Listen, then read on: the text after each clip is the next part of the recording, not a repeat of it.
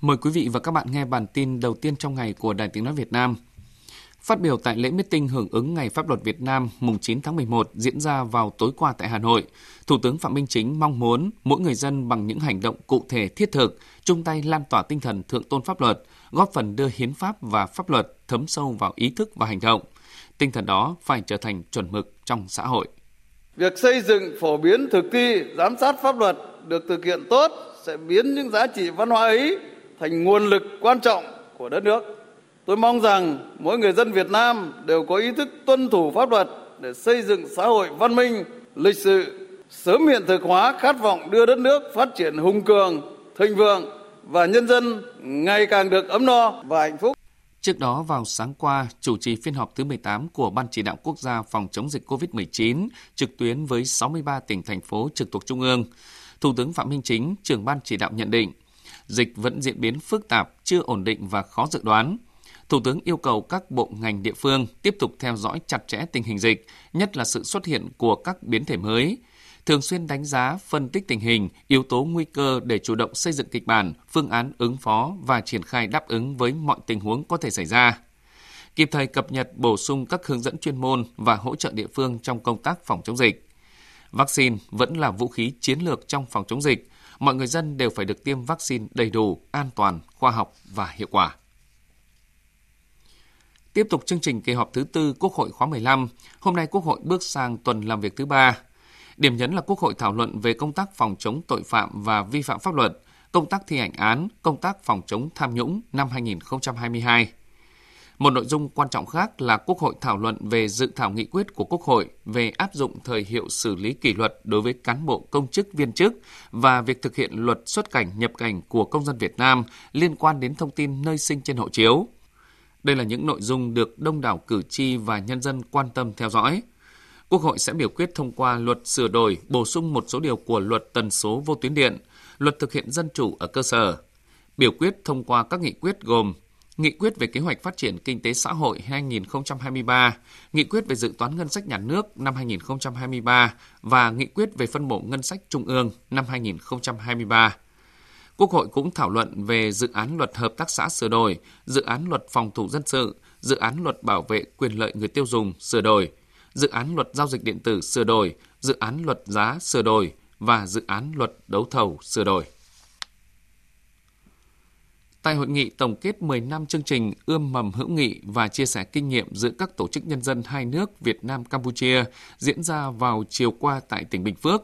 các đại biểu đã đánh giá cao ý nghĩa của chương trình, qua đó góp phần cùng Đảng, Nhà nước chăm lo bồi dưỡng, giúp đỡ lưu học sinh Campuchia học tập tại Việt Nam. Chương trình ươm mầm hữu nghị ban đầu có 12 gia đình, hầu hết là do lãnh đạo Trung ương hội, những cựu chuyên gia, cựu quân tình nguyện nhận đỡ đầu 34 sinh viên đang học tập ở Hà Nội và Thái Bình. Đến nay, chương trình đã phát triển rộng khắp ở hầu hết các tỉnh thành phố có sinh viên Campuchia theo học, với sự tình nguyện tham gia của hơn 100 lượt gia đình, tổ chức cá nhân nhận đỡ đầu gần 500 sinh viên. Ngày hội văn hóa thể thao và du lịch đồng bào Khmer Nam Bộ lần thứ 8 và lễ hội Óc Om Bóc đua ghe Ngo Sóc Trăng, khu vực đồng bằng sông Cửu Long lần thứ 5 khai mạc vào tối qua tại Sóc Trăng. Nhóm phóng viên Thạch Hồng và Tranh Tuy thường trú tại khu vực đồng bằng sông Cửu Long đưa tin. Đây là dịp để Sóc Trăng quảng bá sản phẩm du lịch của địa phương đến với du khách trong và ngoài nước. Tại lễ khai mạc có các chương trình biểu diễn nghệ thuật với nội dung thể hiện sự đoàn kết, gắn bó, sẻ chia của đồng bào Khmer Nam Bộ với các dân tộc Kinh, Hoa trong quá trình khai phá xây dựng vùng đất chính rồng. Những nét văn hóa đặc trưng, đặc sắc của đồng bào Khmer Nam Bộ thể hiện trong các lễ hội, đặc biệt là lễ hội Okombok, Đua Ghe Ngo sự đoàn kết giúp đỡ nhau để cùng phát triển của ba dân tộc Kinh, Khmer, Hoa trước đây và hôm nay. Các đoàn nghệ thuật dân tộc Khmer của 12 tỉnh thành Nam Bộ cùng tụ họp về Sóc Trăng tạo nên một khí thế phấn khởi, làm nổi bật chủ đề bảo tồn, phát huy bản sắc văn hóa đồng bào Khmer Nam Bộ, bình đẳng, đoàn kết, hội nhập và phát triển. Đoàn công tác của tỉnh Thanh Hóa do ông Đỗ Trọng Hưng, Bí thư tỉnh ủy, Chủ tịch Hội đồng Nhân dân tỉnh làm trưởng đoàn, vừa đến thăm và làm việc với thành phố Đà Nẵng – Dịp này, tỉnh Thanh Hóa tặng thành phố Đà Nẵng 2 tỷ đồng để xây dựng 30 nhà tình nghĩa cho gia đình chính sách và gia đình bị ảnh hưởng do bão lũ tại thành phố này. Chủ tịch Ủy ban nhân dân tỉnh Đồng Tháp vừa ban hành quyết định công bố tình huống khẩn cấp sạt lở sông Tiền, khu vực xã Tân Quế, huyện Thanh Bình. Sạt lở ở đây diễn ra hết sức phức tạp và nghiêm trọng. Từ tháng 6 đến nay, liên tiếp đã xảy ra nhiều vụ sạt lở, uy hiếp an toàn tính mạng và tài sản của hơn 350 hộ dân sinh sống tại khu vực này. Các biện pháp phải áp dụng ngay là tổ chức di rời khẩn cấp 40 hộ dân nằm sát bờ sông đến nơi an toàn, xác định vành đai sạt lở, thực hiện việc cắm biển báo, khoanh vùng khu vực nguy hiểm. Nguyên nhân sạt lở do đang mùa mưa cộng với nước dâng cao khiến cho nền đất mềm dễ bị sụt lún. Những ngày qua, lợi dụng một số cây xăng tại Hà Nội đang quá tải, một số tuyến đường thủ đô xuất hiện tình trạng bán xăng dầu qua can, chai, lọ với giá cao hơn gấp rưỡi. Không rõ chất lượng, các điểm bán xăng tự phát này còn tiềm ẩn nguy cơ cháy nổ. Ban chỉ đạo phòng chống buôn lậu, gian lận thương mại và hàng giả thành phố Hà Nội đã yêu cầu tăng cường xử lý tình trạng kinh doanh xăng dầu tự phát, không để xảy ra tình trạng kinh doanh trái phép để trục lợi, gây mất trật tự an ninh, không đảm bảo chất lượng và an toàn phòng cháy chữa cháy. Còn tại tỉnh Tiền Giang gần đây không chỉ xảy ra tình trạng nhiều cửa hàng, đại lý xăng dầu bán lẻ hạn chế mà còn có hiện tượng tranh lệch giá bán. Nhiều cửa hàng kinh doanh xăng dầu lấy nguồn từ các thương nhân doanh nghiệp đầu mối niêm yết các loại xăng dầu ở mức thấp hơn các cửa hàng thuộc công ty xăng dầu Tiền Giang, Petrolimex Tiền Giang khoảng 200 đồng mỗi lít. Ông Trương Văn Hiếu, chủ đại lý xăng dầu Minh Hiếu tại thị xã Cai Lậy, tỉnh Tiền Giang cho rằng Mức giá lệch này là không công bằng và khách hàng còn hoài nghi về chất lượng xăng dầu từ các cửa hàng đại lý khi bán giá thấp hơn. Mình thắc mắc giữa hai xăng đối diện nhau, cùng một loại xăng dầu của Dolimet được bán cao hơn mình 200 đồng. Ở bên đây mình bán thấp hơn, mình bị lỗ mình Dolimet nó bị lời vì hỏi mỗi lý trường, mỗi lý trường chỉ trả lời chung chung thôi. Như vậy đó, công bằng hay không? Chịu không nổi mình phải nghỉ. Bản tin tổng hợp buổi sáng của Đài Tiếng Nói Việt Nam tiếp tục với phần tin thế giới. Quân đội chính phủ Syria vừa tấn công bằng rocket nhằm vào các căn cứ trọng yếu cuối cùng của phiến quân.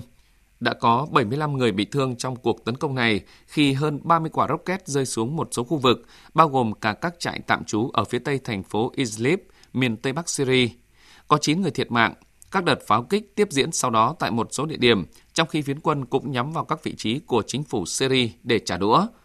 Xung đột tại Syria từ năm 2011 đã khiến cho hàng trăm nghìn người thiệt mạng và hàng triệu người mất nhà cửa. Liên Hợp Quốc đã tiếp tục kêu gọi tất cả các bên thực hiện nghĩa vụ theo luật nhân đạo quốc tế để bảo vệ dân thường và cơ sở hạ tầng dân sự. Tiếp tục cập nhật thông tin về vụ máy bay gặp sự cố lao xuống hồ Victoria ở Tanzania, lực lượng cứu hộ xác nhận đã có ít nhất là 19 người thiệt mạng và 24 người được cứu sống. Máy bay đã rơi xuống địa điểm cách sân bay khoảng 100 mét Máy bay chở tổng cộng 43 người, trong đó có 39 hành khách và 4 thành viên phi hành đoàn, gồm 2 phi công và 2 tiếp viên. Lực lượng cứu hộ đã giải cứu được 24 người và chuyển họ tới bệnh viện địa phương. Các nỗ lực cứu nạn vẫn đang diễn ra khẩn trương.